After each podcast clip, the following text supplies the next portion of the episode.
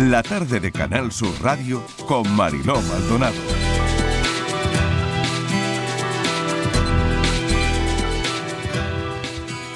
Javier, muchísimas gracias por, por hoy. Eh, porque creo que es muy interesante lo que hemos, bueno, lo que has aclarado, ¿no? Y la semana que viene seguiremos hablando de nutrición.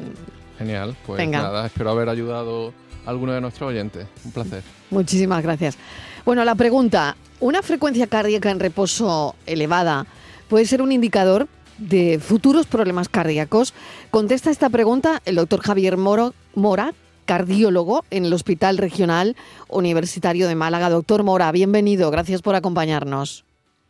Hola, buenas tardes. Muchas gracias por la invitación. ¿Cuál es la respuesta a esta pregunta?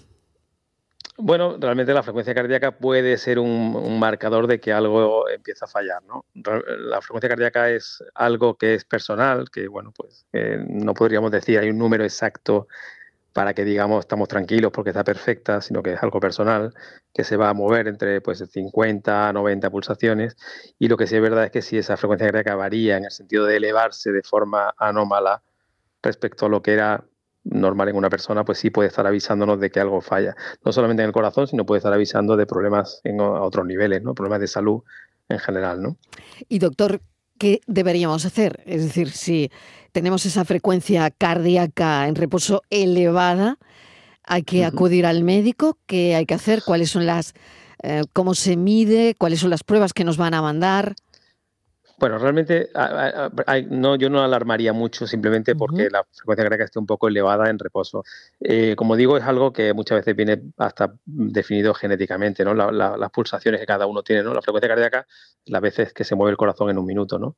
Y, hay personas que son de, frecuencia cardíaca habitualmente baja y otros que son de frecuencia más alta. Las mujeres tienen frecuencia más alta que el hombre, de forma general. Entonces, lo que sí es verdad es que si están siempre elevadas y de forma que incluso a la persona no le sienta bien, entonces habría que empezar a mirar eh, con, en, principio, pruebas muy básicas. Al principio lo que hacemos simplemente es un electrocardiograma, una exploración y, una analítica general, porque simplemente el hecho de tener, por ejemplo, algo de anemia ya sube la, frecuencia cardíaca o el hecho de tener algún problema sencillo, frecuente, como por ejemplo problemas de, de tiroides o de algo, o problemas respiratorios, de asma o medicaciones, cualquier cosa puede subir la frecuencia cardíaca y no ser nada alarmante.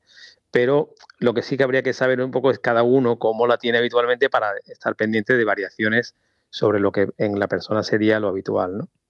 Hay personas, eh, doctor Mora, que, bueno, mm, comentan que sus cambios de frecuencia cardíaca cambian, pueden cambiar durante la noche, durante el sueño, ¿no? ¿Eso también puede indicar algún problema potencial? Bueno, realmente lo fisiológico es que durante la noche, durante el sueño, la frecuencia cardíaca baje. Es decir, nosotros podemos tener pues 70 pulsaciones durante el día, que es algo muy normal, pero durante el sueño deberíamos tener menos. Y la, frecuencia cardíaca, el corazón, digamos, durante la noche debería descansar y latir menos veces porque es menos necesario. Y a lo mejor podríamos bajar la, frecuencia cardíaca a 50 o incluso hay personas jóvenes que tienen por la noche 40-45 pulsaciones y no pasa nada. Es decir, que durante la noche debe bajar la frecuencia cardíaca igual que baja la tensión arterial. ¿Qué pasa? Que si por la noche subiera, eso sí nos está indicando de que algo hay algo fuera de lo normal, algo que no, bueno, porque no está eh, funcionando como debería, ¿no? El estrés, por último, eh, doctor Mora, puede afectar la frecuencia cardíaca y de forma muy, muy, muy significativa. Es decir, el estrés, eh, digamos que nos está marcando eh, una situación de alerta eh, en el cuerpo que en el, cerebro transmite al, al, corazón y el corazón finalmente lo que hace es acelerar su ritmo cardíaco como bueno pues como va a prepararse para lo que venga, ¿no? O sea que sí que el estrés influye negativamente. Doctor Javier Mora, muchísimas gracias por haber contestado nuestra pregunta. Cardiólogo en el Hospital Regional Universitario de Málaga. Un saludo, muchísimas gracias. Muchas gracias, un abrazo.